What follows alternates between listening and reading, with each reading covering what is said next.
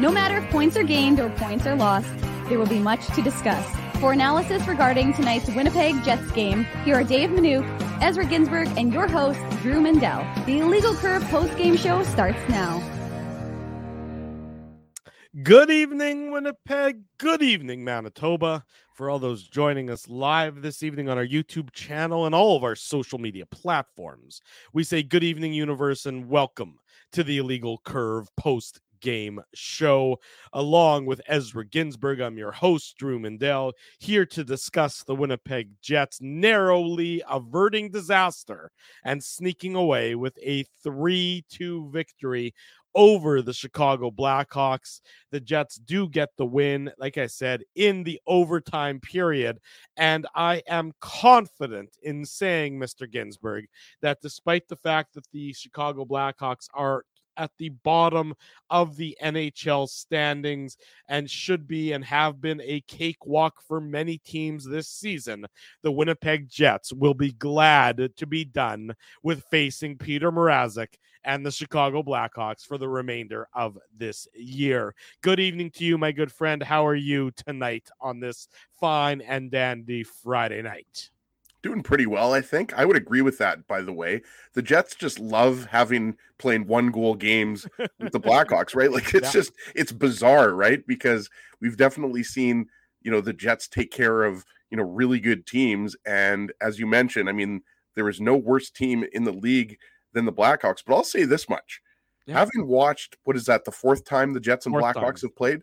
Yes. The Blackhawks, you got to give them respect just for the fact that they are a competitive team and they actually have some cohesion you know if that's a word i can use. Like they don't look as disjointed. Like earlier in the season they were pretty tough to watch. Like they couldn't string two passes together right. and you know give them credit. They battled hard.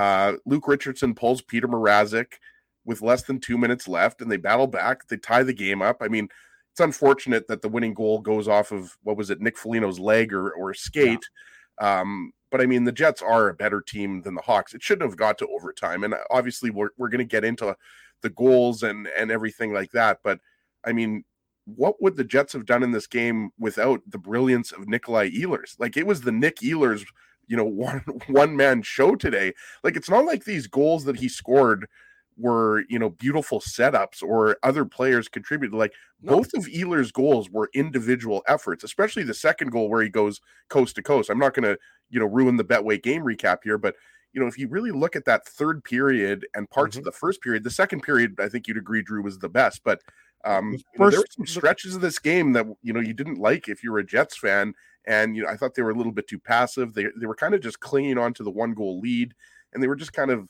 I don't know sloppy um, and yeah. obviously, the Stanley penalty we can get into. I didn't think that was a penalty, but I mean, I, I, like Bedard trips over Stanley blocks the shot, and then Bedard trips over him. But anyways, uh, luckily the Jets still got the two points. But yeah, I think most Jets fans that was a little bit uh, too close for comfort, if you know what I mean.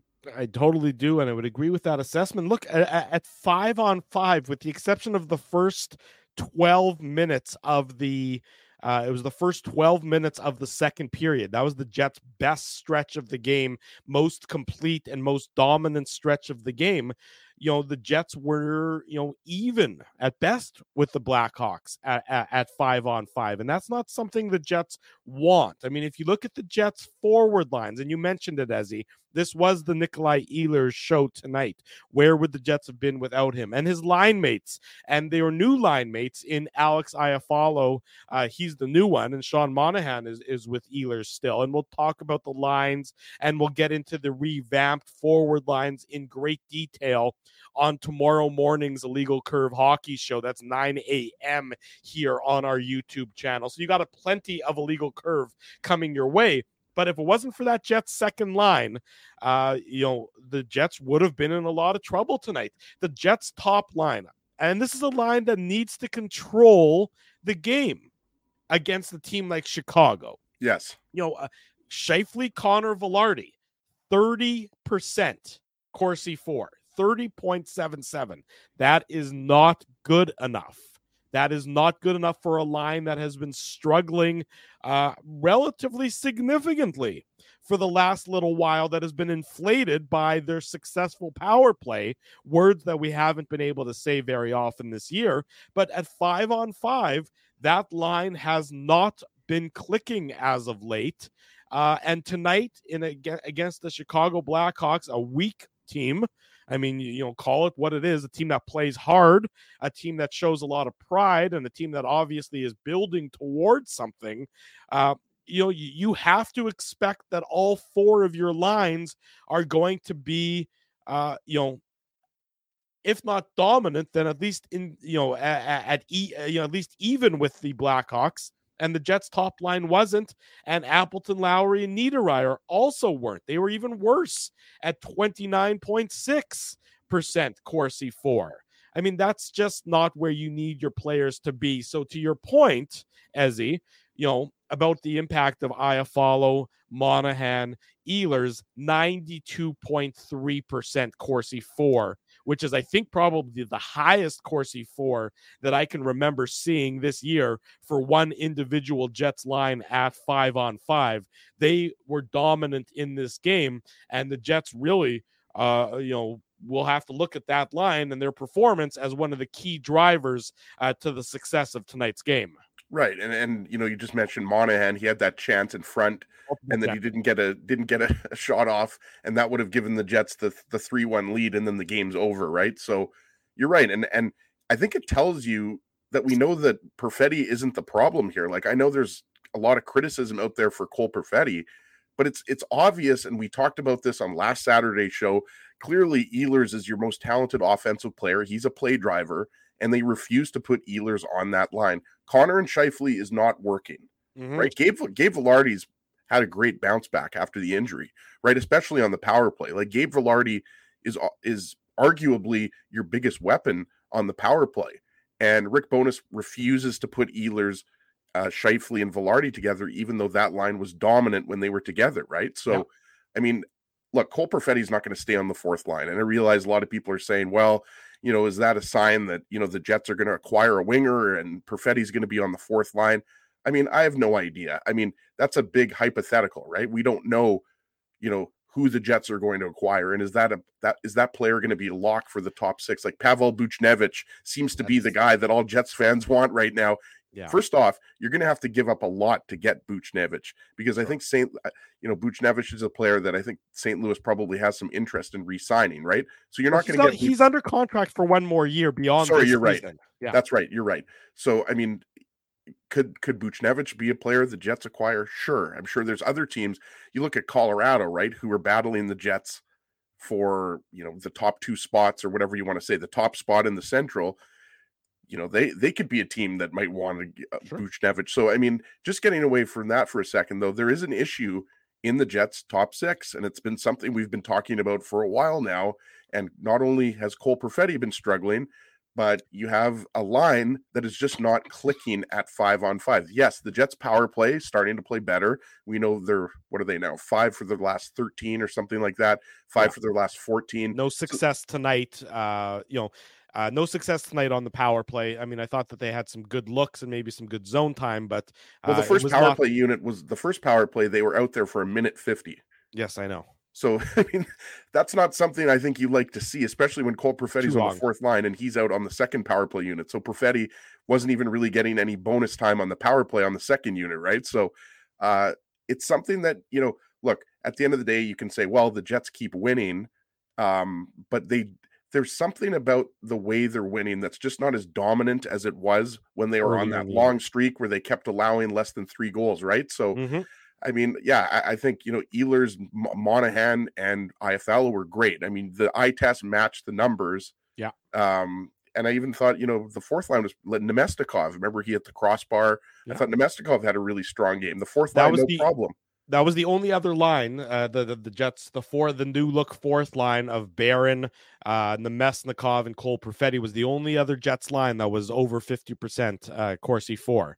Uh, you know, and again, they, that's against the Blackhawks, right? Like you're not, you're not Chicago talking about against the the Avalanche or against the Bruins or the Canucks. Yeah, I mean, there was one shift early in the first period. Uh, I made a note of it here. It was the Tyler Johnson line Taylor Raddysh, Anthony. I thought Raddysh had a good game. I know that you know he's a nice player.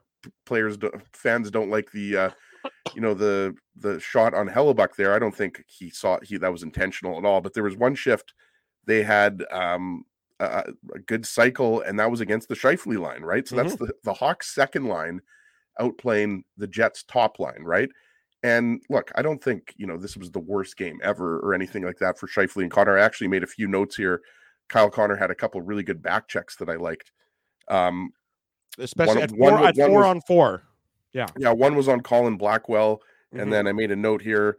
Uh, yeah, at four on four it was on Beauvillier, Drew. So we both yeah, probably your note, note, says get more chips. It wasn't actually about sure. the, the, Jets game. Yeah. It was just buy more. Well, no, I actually chips. have two notes open. One is my snack note, and then the ah. other one is actually I track what happens in the game. No, but so I thought you know from a defensive standpoint, Connor was pretty good. But I think back to what you were saying, this line since it's been together, and Scheifele Connor, and uh, Vilardi have been together this part of the season, but also you remember at the beginning of the season, but that was only what two or three games. Yeah.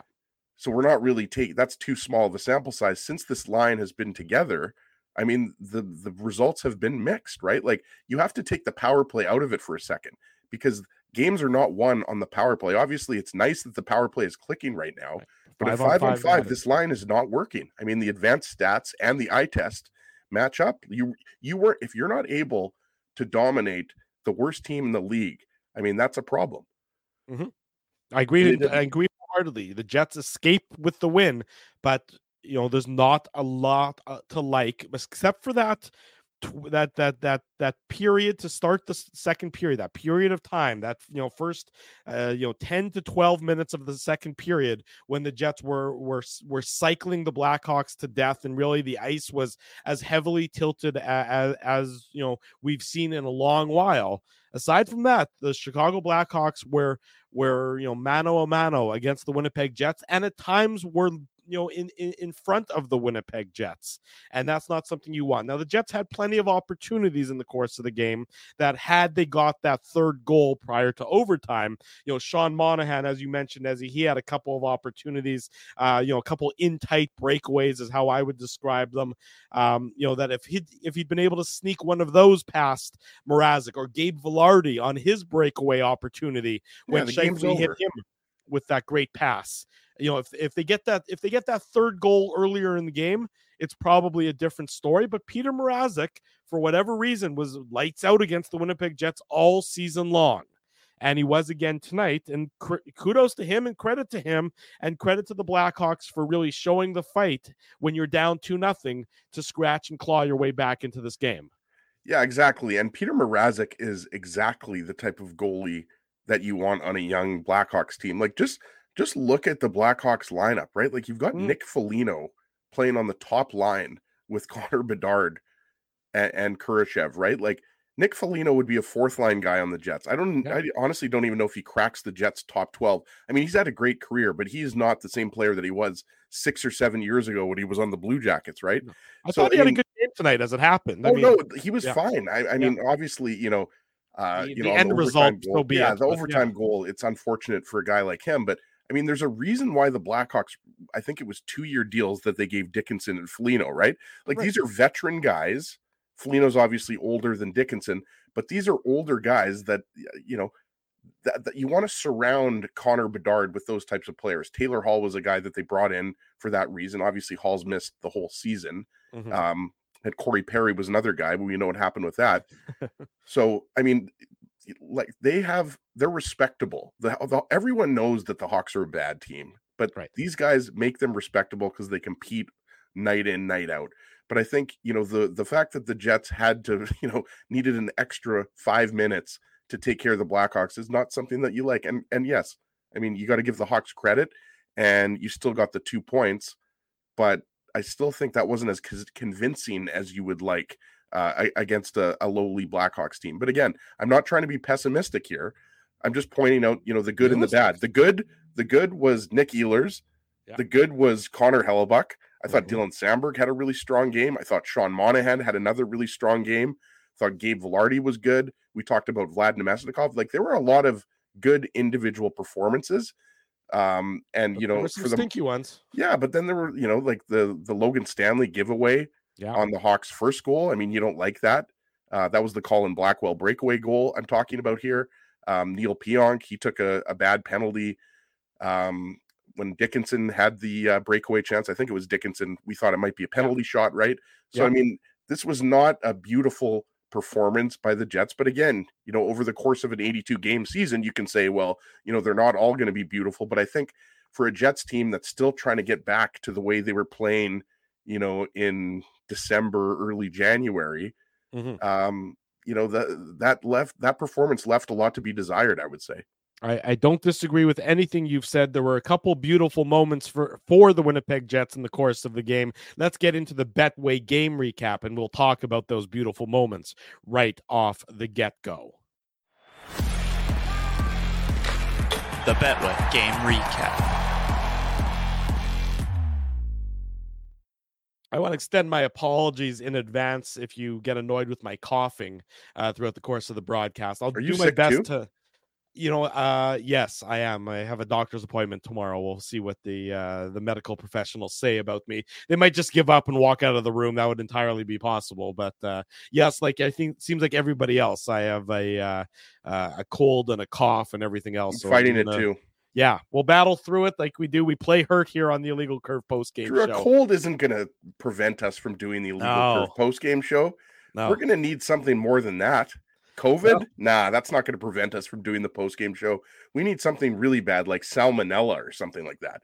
I was going to say rickets. We have rickets. We're not. No, I would still do, the, do show. the, show. with rickets. You'd still do the show with yeah, rickets. You, you, could you could sit while you right. Like you can still sit no while idea. you have rickets. I don't know. People don't get rickets. It's 2024. I'm if pretty sure. Rickets, let us know. You know, I'm pretty sure back in early 2019, I remember this exactly because that's when I moved into this house where I'm yeah. broadcasting tonight.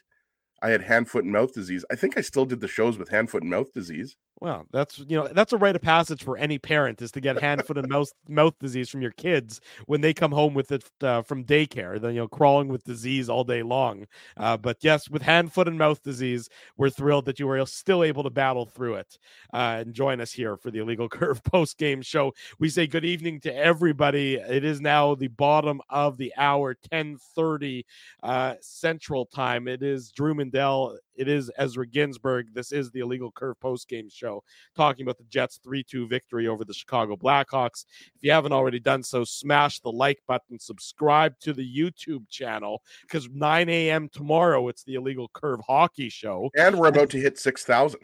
That's right. We're about to let uh, we're about to get six thousand subscribers, and then Sunday evening, right about seven forty-five, after the Jets and the Arizona Coyotes, we'll do another edition of the Illegal Curve post game show. So Friday, Saturday, Sunday, it's a weekend chock full of illegal curve.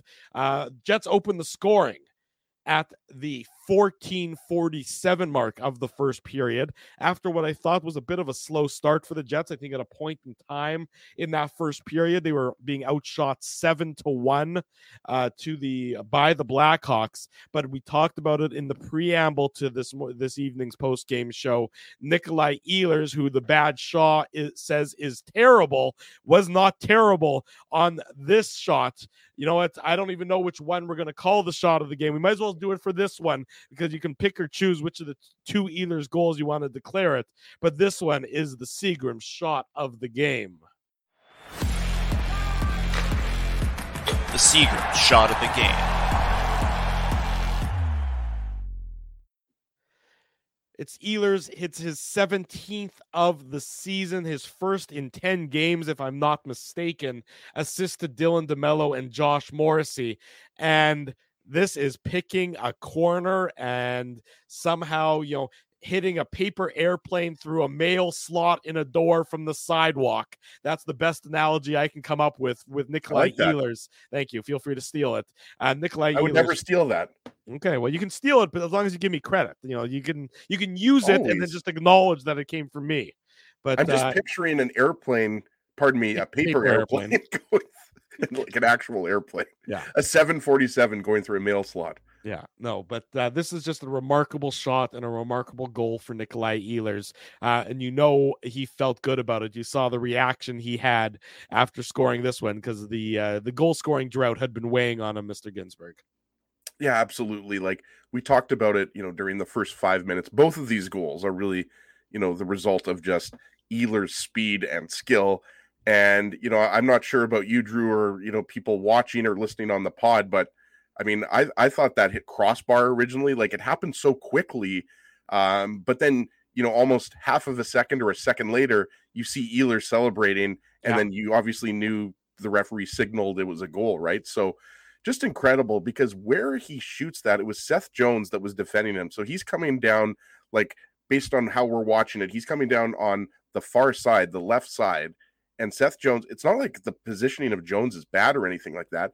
When no. Ehlers releases the puck, it's at the bottom of the circle and he manages to get it over Peter Mrazek's shoulder. Like you said, I mean, there just isn't a lot of room. And the way Mrazek – like it, it's not even that Mrazek didn't expect it. He just didn't think it was possible for Ehlers to put the puck where he put it over his shoulder and under the bar. So just an incredible shot. I don't think there has ever been Drew a more obvious Seagram shot of the game. Uh, just incredible. And and the thing we've seen Ehlers do that also, you know, it's pretty phenomenal. They mentioned this on the broadcast. I forget if it was Dan Robertson or if it was Kevin Sawyer. They definitely had the graphic up, but the fact that e- all of Ehlers' 18 goals are at even strength is pretty ridiculous for a guy that obviously gets his power play time, whether it's on the first power play unit or no. or the second power play Min- unit. But minimal power play time when he's on the second power play unit. Yeah, but... we're not going to get into that because we've talked right. about that ad nauseum that he should be on the first power play unit basically indefinitely, right? Yeah. So just an incredible uh, just I mean that's a shot that we're going to be talking about. It's just not a shot that a lot of players in the NHL can do. Like Connor Bedard, he could, you know, put that puck there. Auston Matthews, David Pastrnak, Kyle Connor, maybe, but like there's only a handful, maybe 10 guys in the league that can do that at top speed. Mm-hmm. So just incredible. I mean, you know, like I said, I thought it was off the crossbar. I just didn't think there was any room there. I don't think Peter Mrazek thought that there was any room there, but obviously that was a huge momentum boost because, as you said, I mean, the Jets, it's not exactly like the Jets came out, you know, lights on fire. No. They were actually getting outplayed by the Hawks a little bit in the first period. And that goal, yeah. I mean, they obviously, you know, rode the wave after that because they were the better team through much of the rest of the first and the second. Yeah, but the for the first part of the that that first period to start the game, the Hawks were definitely the better of the two teams. Uh, they outchanced the Jets at five on five and high danger chances, four one. Uh, you know they had the better expected goals numbers in that first period. So this goal by Nikolai Ehlers really turned the tide that had been in Chicago's favor for a whole lot of that uh, uh, for a whole lot of the of that first period. Uh, I want to announce, as he uh, just been informed, reliably informed, we have reached the 6,000 subscriber nice. mark on the YouTube channel. Thank you, thank you, thank you to all of you for your loyal support of Illegal Curve Hockey. It is uh, yet another milestone that we are happy to uh, accomplish, and thank you for your contributions to it.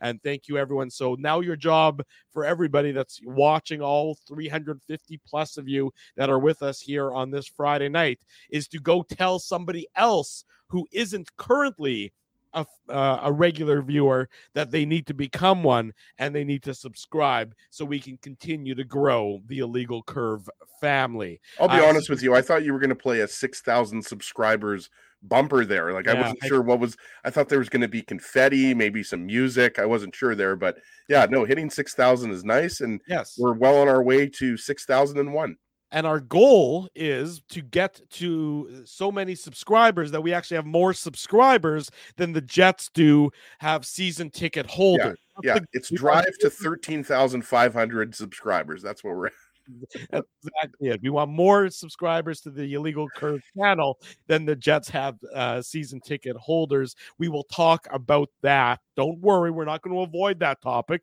because the Jets keep shooting themselves double barreled in the foot.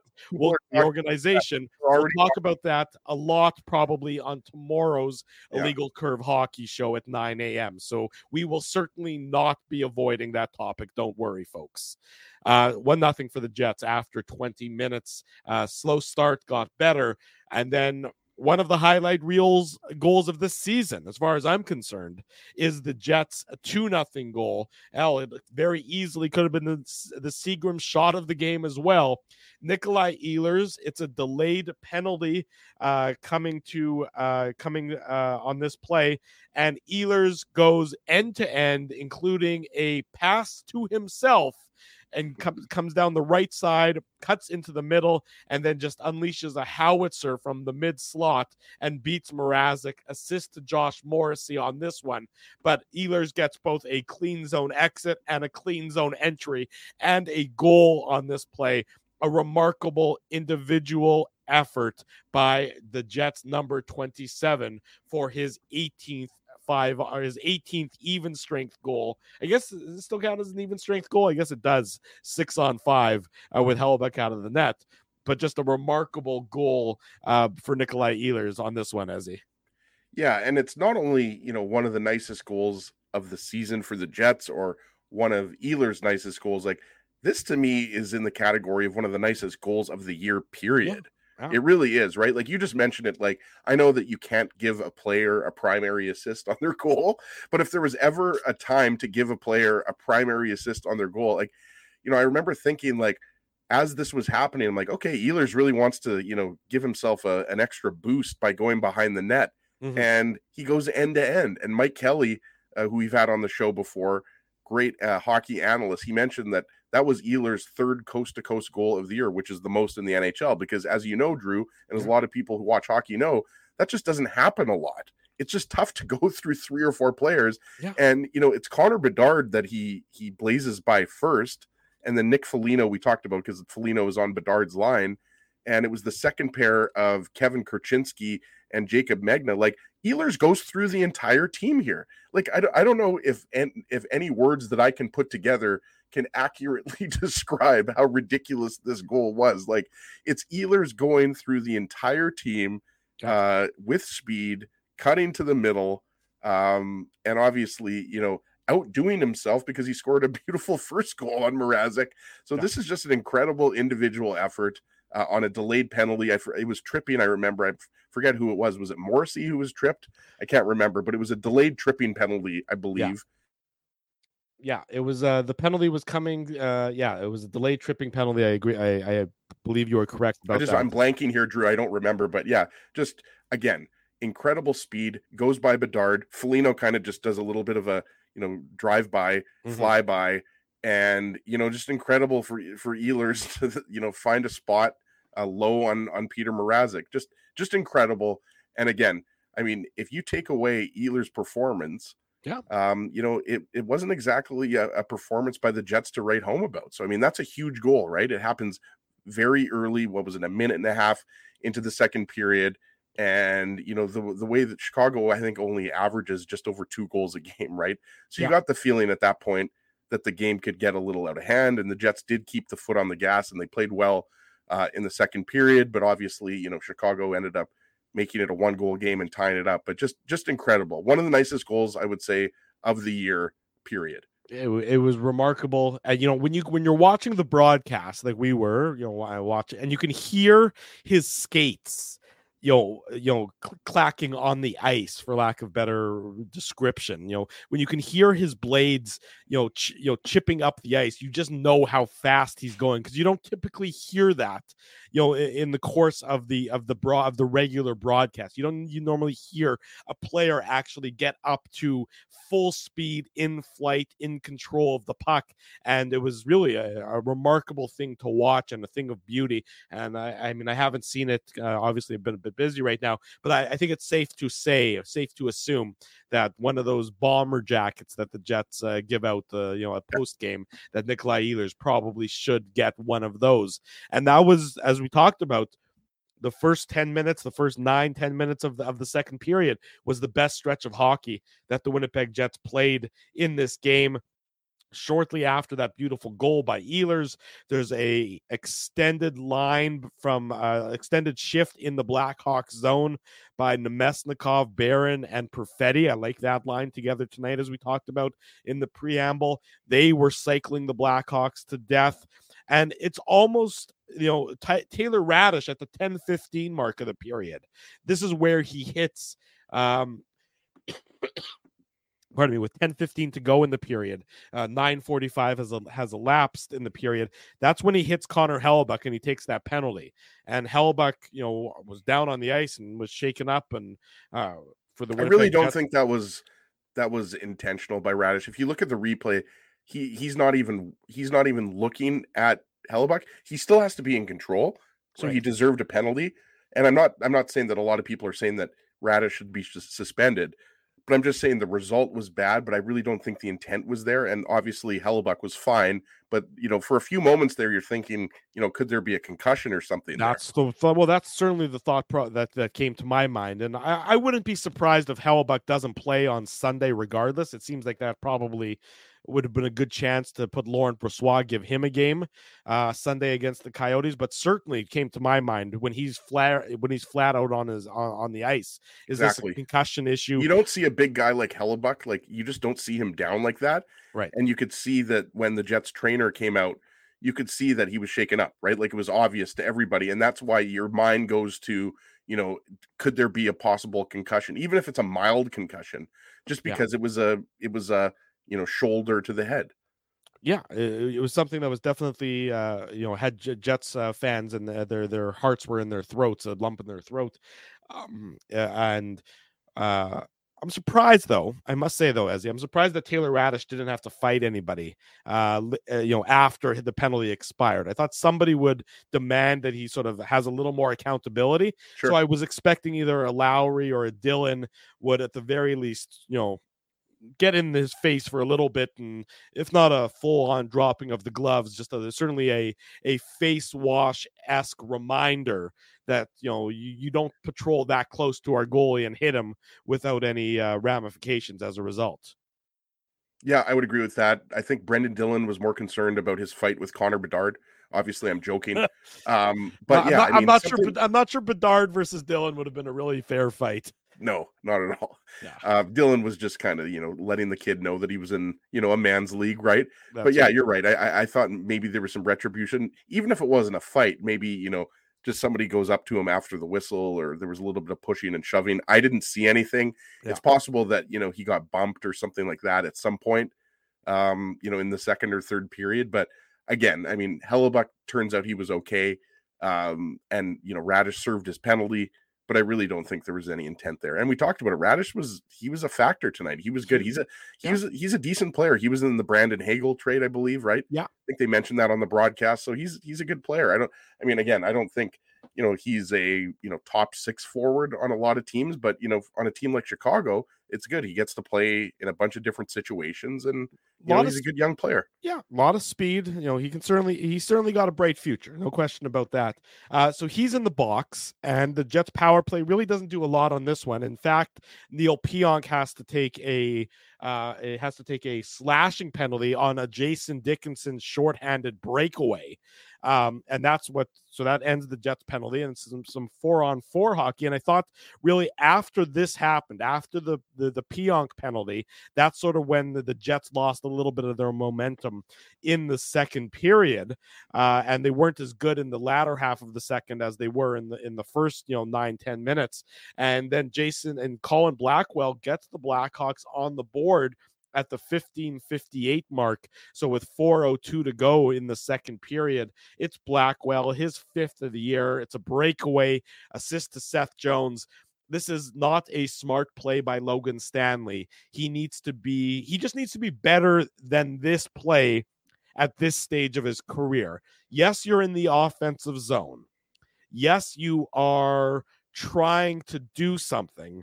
But anytime you blindly put the puck into the middle of the ice, even if you're a hundred and you know 80 feet away from your goaltender, it can quickly be turned back up the ice and result in a in a opportunity for the opponent. And that's exactly what happened here. Stanley a blind pass at the offensive blue line into the middle of the ice. Seth Jones says, Thank you very much. Blackwell is behind the defense.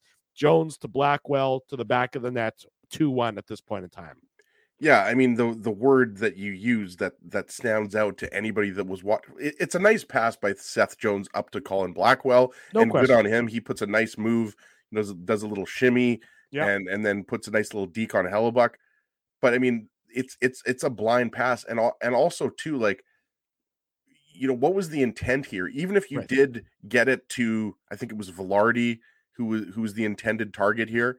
I just don't like. I don't. I don't think you know this would have really resulted in much more than you know maybe just getting the puck into the corner or something and again for a Mm-hmm. guy who's now in the lineup for a, a player who is now a healthy scratch nate schmidt is not injured Nope. let's Healthy be clear here he's he's being healthy scratched Yeah. and we've been talking about this all year for all the criticism that schmidt has got early in the season samberg and schmidt have been one of the best third pairs in the league Yeah. right?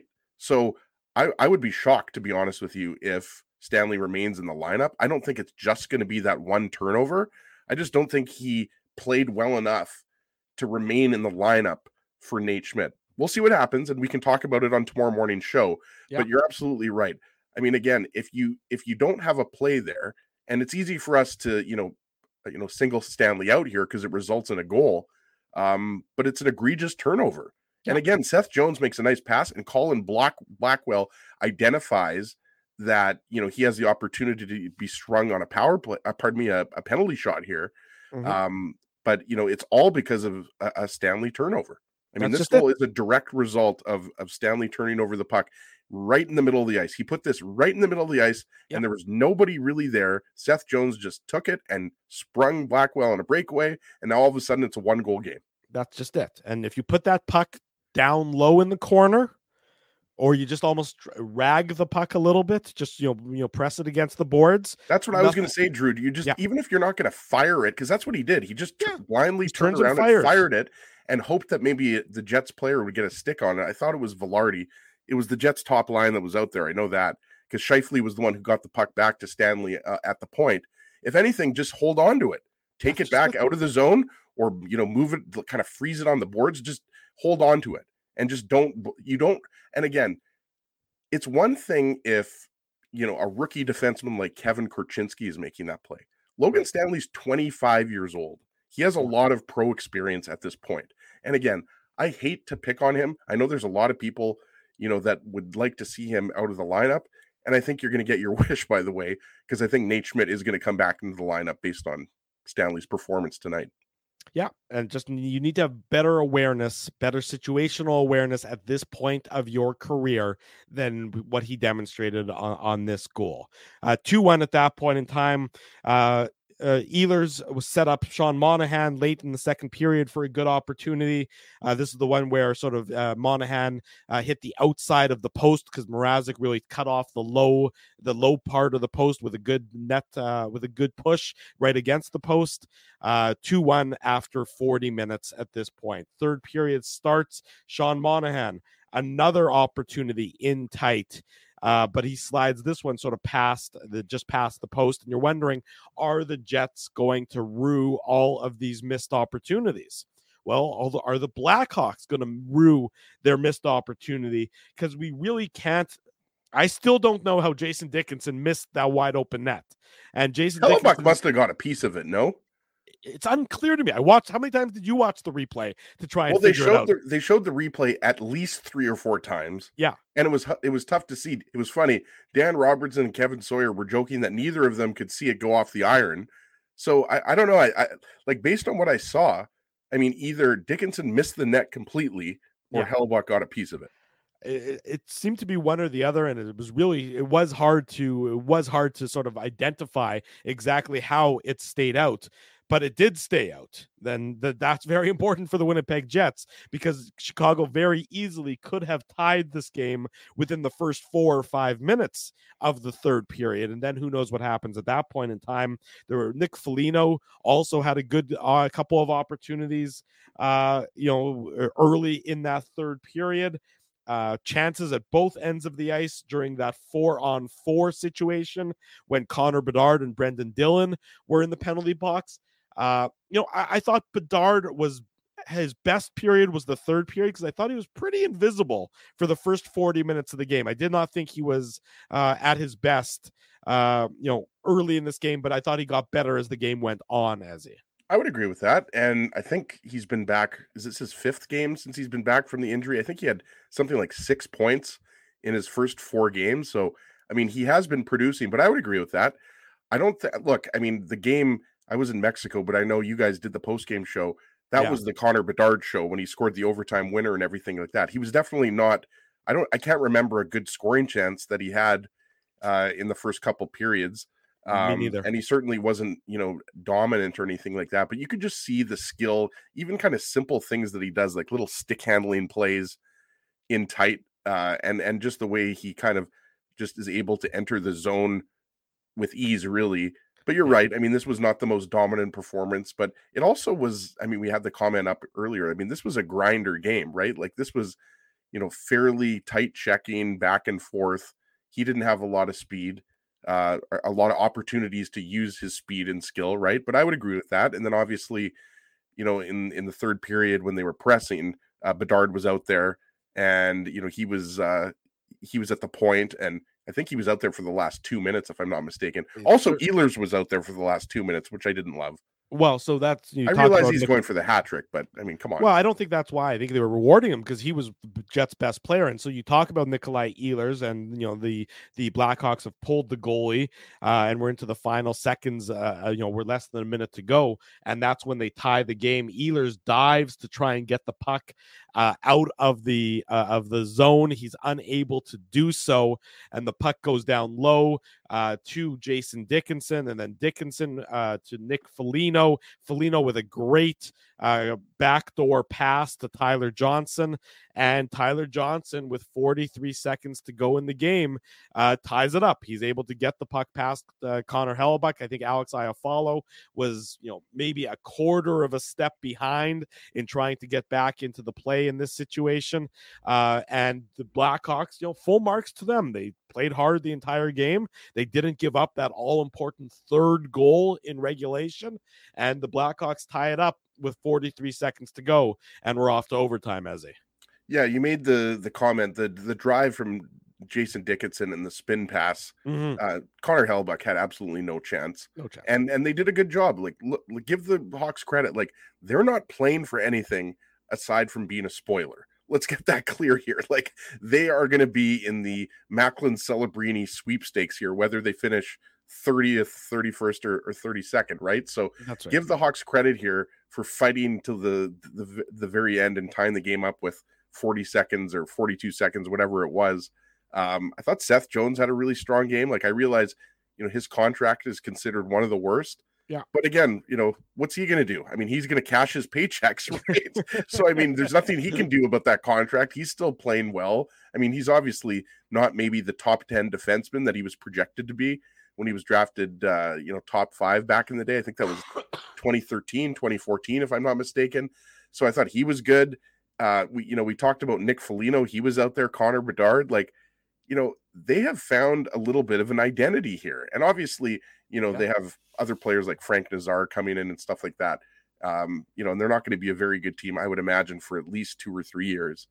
Um, but you know, they put up a good fight, and you, you got the feeling that you know they were going to tie it up. Obviously, we didn't know they were going to tie it up, um, but you know they were playing hard. Sort of felt that same connected. way as well. Yeah, like they were they had all of the momentum, they had all of the chances, all of the zone time. The Jets were on Jets their heels. So once the Jet, once the Jets weren't able to clear at the blue line, there you sort of it's kind sure. of play. You, you, you watch enough hockey, you're just you know so close to clearing the puck and well, likely Ehlers winning the gassed, game. Right, like they were of all course. they were all out there for a while. There, Ehlers, like we mentioned, he was on there out there for at a good minute and a half.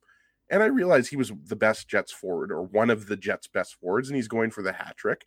But at the end of the day, you're you're trying to protect the lead. And you know, again, we might be nitpicking here, and I realize we'll get it in the chat here that people are going to say, you know, this is Chicago and blah blah blah blah blah. But like, you know, I, I think you know who you put out there does matter in that type of situation. So I don't yeah, mind, I mean, but I don't mind rewarding guys who've played well and who are the Jets' best players during this game.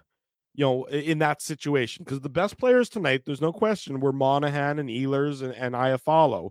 That was the Jets' best line. Yeah. So I don't mind having them out on the ice and, and rewarding them for for successful play. It, it didn't work out, but you know, we're talking. I mean, you know, it's a. You know, I know it's a cliche, but it truly is a game of inches, maybe even less than inches. Maybe it's a game of centimeters or something uh, along those lines. And the Jets were that close to probably winning it in regulation as opposed to overtime. But the Blackhawks tie it up. Ty- Tyler Johnson, as we mentioned, ties it up, goes into overtime. Blackhawks win the faceoff in overtime, and you know they get gain the zone as you often do when you win possession and Josh Morrissey makes a nice play to strip the puck away from Nick Foligno and he headmans it to Con- Kyle Connor and it didn't strike me as a particularly dangerous uh, overtime rush but the Jets get a fortuitous bounce and it's sort of been a while since the Jets have really gotten a bounce so evident that is so beneficial uh, and they get this one. It's Kyle Connor's shot, and it deflects right off of Nick Foligno, who's coming back in the play after getting stripped of, of, the puck in the offensive zone. And it goes right through Peter Mrazek. No chance. You can see the redirection. It took a couple replays to see exactly how it went in, but goes right off of Foligno through Mrazek, and the Jets will escape Chicago, escape from Chicago with that 3 2 victory. Not quite escape from LA, the classic, I think it was that 70s or 80s uh, movie, but it was a 3 2 uh, Jets victory over Chicago in the Windy City, Ezzy. Who was in that movie? I'm trying to picture the guy. He had long hair. Was it? It wasn't Daniels? Dolph Lundgren, was it? Dolph Lundgren, maybe.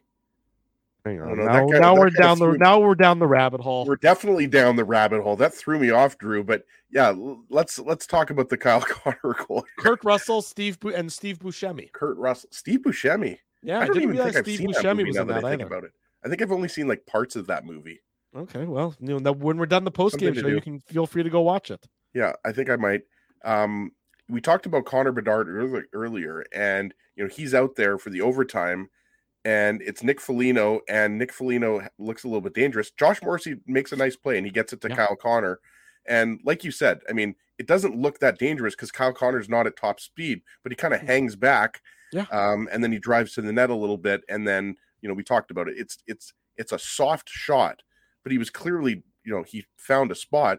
But yeah. I think I don't know if it was confirmed. I haven't you know looked close enough, but I, am pretty sure it did go off of Foligno's skate. Right? It did. There's no question. Yeah. We saw yeah. we saw so, I mean, the final again, replay before they cut the Sports Center. Yeah, so that's uh, that's a lucky bounce, like you said. So sometimes those bounces go your way, yeah. and sometimes they don't go your way. We talked about it the Namestnikov off the the iron in the first period, right?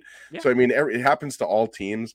And yeah, a little bit of an anticlimactic end because you thought maybe this was going to be one of those epic, you know, overtimes, and maybe Chicago was going to play the role of real spoiler as opposed to just stealing one point. Yeah, well, um, meaningless point in this case, of course. Yeah, exactly, meaningless for them. But yeah, I think you know Josh Morrissey deserves credit for breaking up you know Foligno's rush in his own end as well, mm-hmm. um, as as Connor obviously getting the winning goal.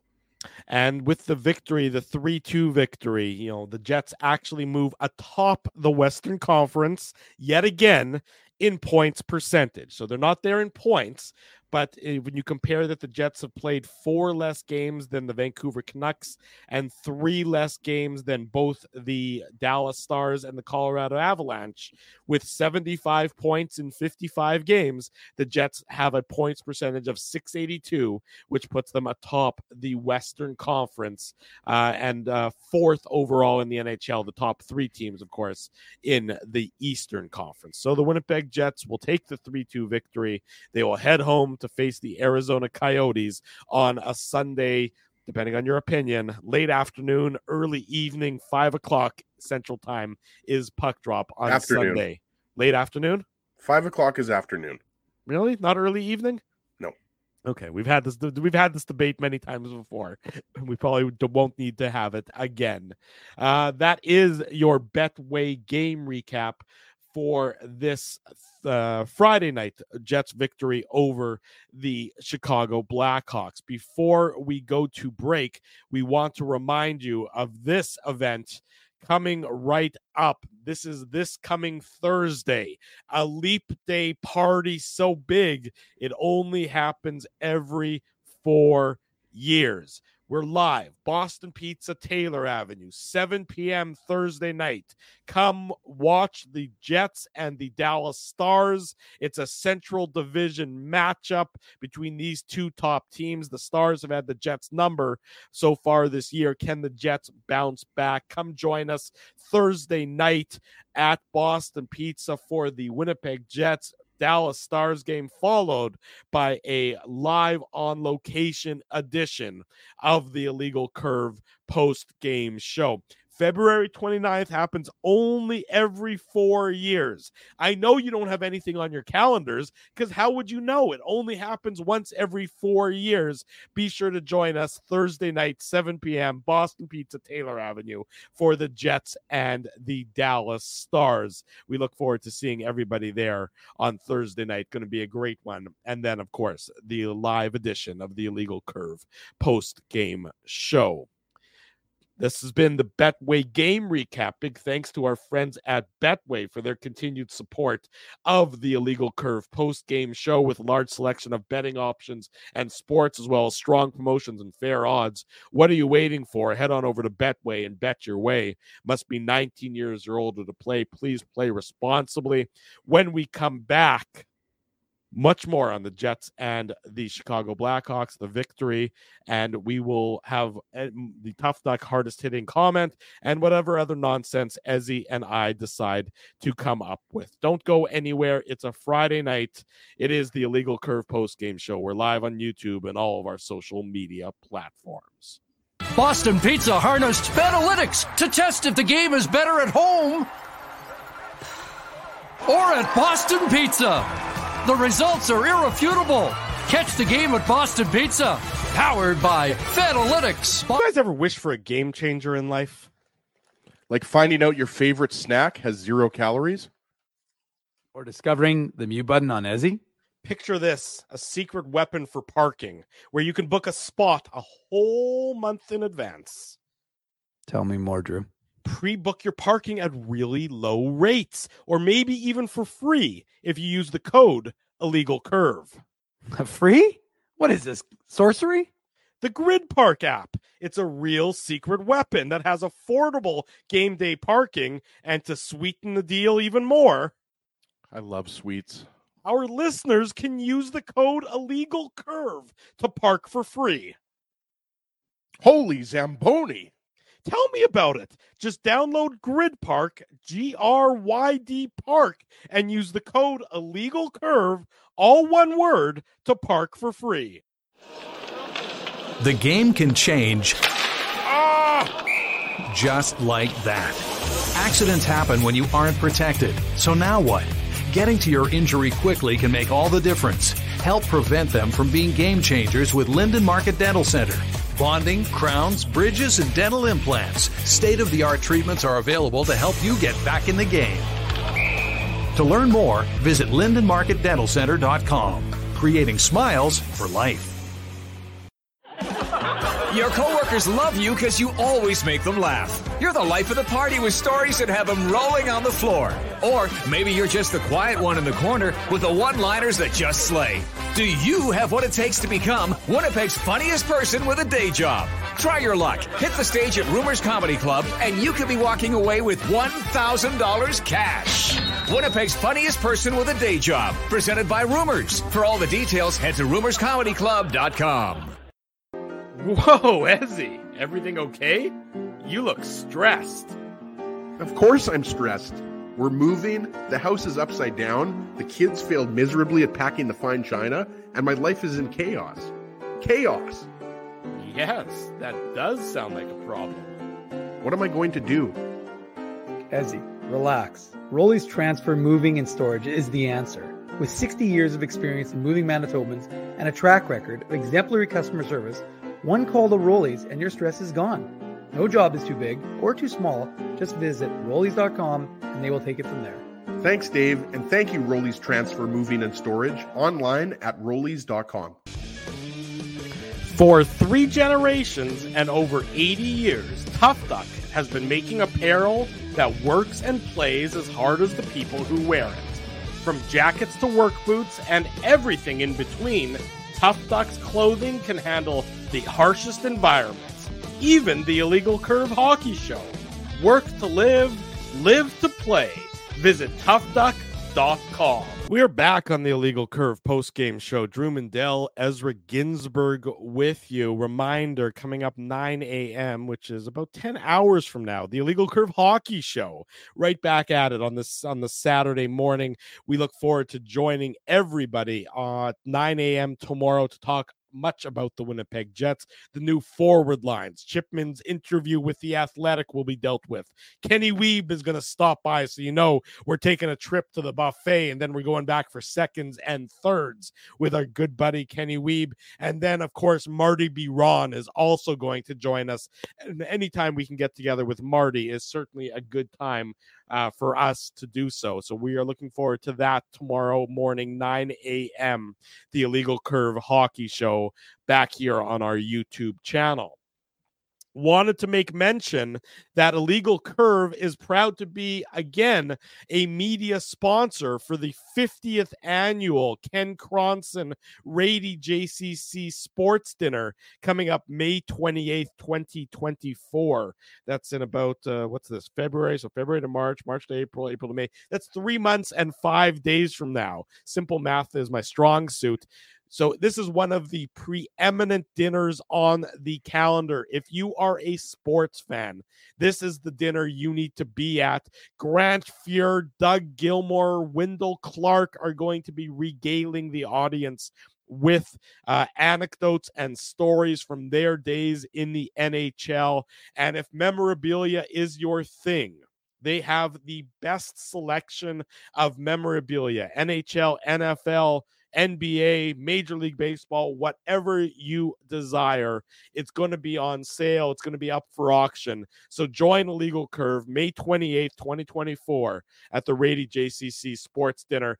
What jersey did you buy last year again, Ezzy? I forget. What jersey was it? Well, it's apropos because the Jets are playing the Coyotes on Sunday. It was a Nick Schmaltz jersey, signed Nick Schmaltz jersey. Uh-huh. Let's make that clear. Yes. Um. Yeah. So I've still got it. It's still got the tag. It's just hanging up uh, upstairs. But yes, that was my my big purchase. I think I got it for two hundred bucks, two hundred and fifty bucks, something like that. But you're absolutely right. I mean, I've been lucky enough. You've taken me a couple times as a guest of of rumors. Sheldon put an end to that. But you remember we saw. You remember who we saw? We saw Mark Messier one year. Yeah. He was fantastic, and Magic. Uh, one year. I mean, if you Magic think Johnson. about yeah. if you think about the you know who they've got over the years, right? Like it's, it's the best dinner. It's the who's who, right? Like Peyton Manning, Eli Manning, Dan Marino. The first one I went to was when I was 17, and would and it was the Hurricane. Rubin, Rubin the Hurricane, Hurricane Carter. Carter. And I did not name my son after Rubin the Hurricane Carter. We just like the name uh, Ruben. It's a solid name. Um, but you know, if, if, you're you know our age or even you know 10 years younger, when yeah. you think of that era of the Leafs, that's who you think of, right? You think of Wendell Clark, you think of Doug Gilmour, and obviously Grant Fuhr. Uh, I mean, is better known for being a member of the Edmonton Oilers, but he also played for the Leafs. He did. That's exactly right. So it's going to be a great night, May 28th. We will be there, of course. So if you're looking to get tickets, radyjcc.com, or you can slide into uh, my DMs or Ezzy's DMs, and we'll get get you all the information about how to get tickets for the 50th annual Rady JCC Ken Cronson Sports Dinner. Great night on the sporting calendar in this fair province of ours. Uh, let's do this. Even though Manuk's not here, we can still do this. Put on your antlers. It's time for the Manuk Moose Minute on the Illegal Curve Hockey Show.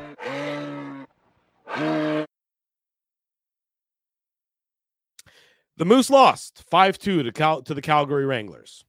This has been your Manuk Moose Minute.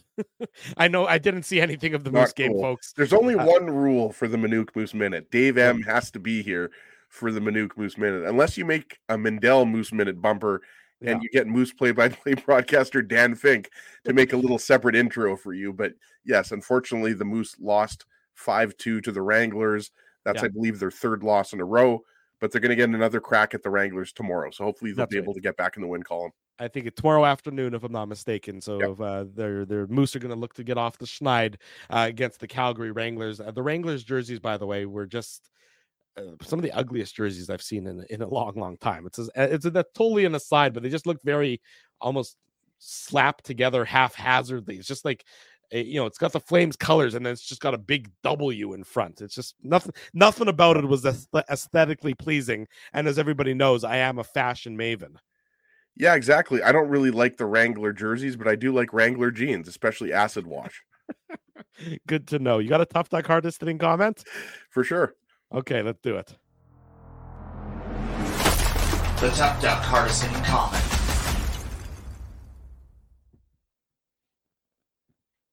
All right, everybody. Great comments tonight. We always appreciate you joining us in the chat.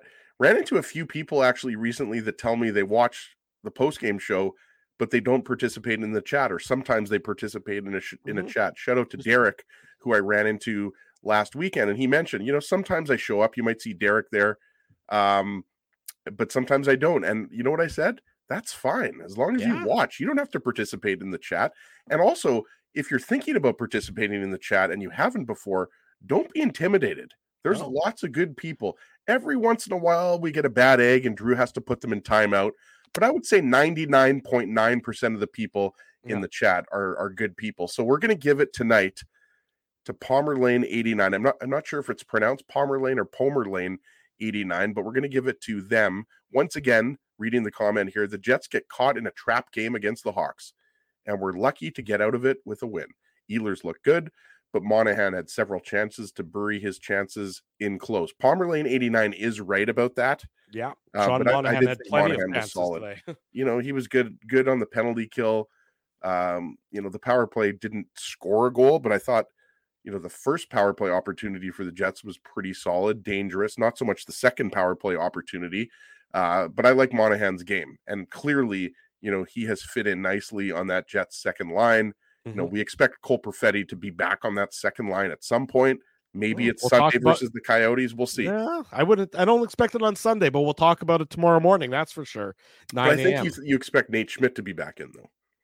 Uh, based on that free pizza, again, if there's accountability for your for the way you play, that was just a blatant giveaway, and right, you know. So yes, and, I, and also I, just so. I, think the way he played in general. I mean, I, some people liked his game more. Palmer Lane 89, before I, I forget uh, to tell Palmer Lane 89, send me an email, Ezra at illegalcurve.com with your mailing info, or you can slide into my DMs on X slash Twitter at ICSEG. And Tough Duck will ship out a toque to you directly. We sent out some more toques this week. Mm-hmm. Um, and we're going to keep sending uh, Tough Duck toques out to the playoffs. Then we switch it up. Last year we did trucker hats, wow. but we're going to keep sending the toques out until the playoffs. And then we're going to either switch to the trucker hats or, or something else. But you can never go wrong with trucker hats, right? You and Ashton Kutcher, Drew, you still rock them. Oh, I, I, I still think that what was that? What was this show called? Uh, it wasn't called Pranked. Punked, it was called Punked. Punked. Yes, oh, yeah. I, you know exactly. I'm still I'm still filming episodes of Punked all by myself here. Did you know home. that he's actually married to Mila Kunis? Like I just I found that out like a year ago. Well, I did know that. Like I, I knew they were like a TV couple, but I had no idea. I thought Ashton Kutcher was still with uh, Demi Demi Moore was he? Oh, that's right. He was with Demi Moore. That was that was all. That was a weird couple. Very there was weird. Like, yeah. like, like a Cougar, huge Cougar age time. gap there. Yeah, yeah. That was. Oh, I forgot about I'm not that. Gonna say it, Drew, but yeah, I think you know what she is. Already on that a note, great actress, gonna... a great actress, a great actress. She was phenomenal in Ghost. on that note, I'm going to go back to drinking my absinthe here as I try and uh, stay healthy enough for. yeah, what is that morning. swamp water you're drinking? It's a. I found a Gatorade or a Powerade, a melon pineapple Powerade in the back of the second fridge, and I don't know how long it's been there, but uh, I figured, well, you know, it, whatever's whatever's not going to kill me is only going to make me stronger at this point in time. Uh, so we'll uh, keep drinking that, and we will see everybody tomorrow morning at 9 a.m. for the Illegal Curve Hockey Show. Again, Kenny Weeb's going to join us. Marty Biron's going to join us. Want to say a big thank you to, first of all, all of you for joining us, and a big thank you to all of our sponsors who make the Saturday show, the post game show, the website a possibility.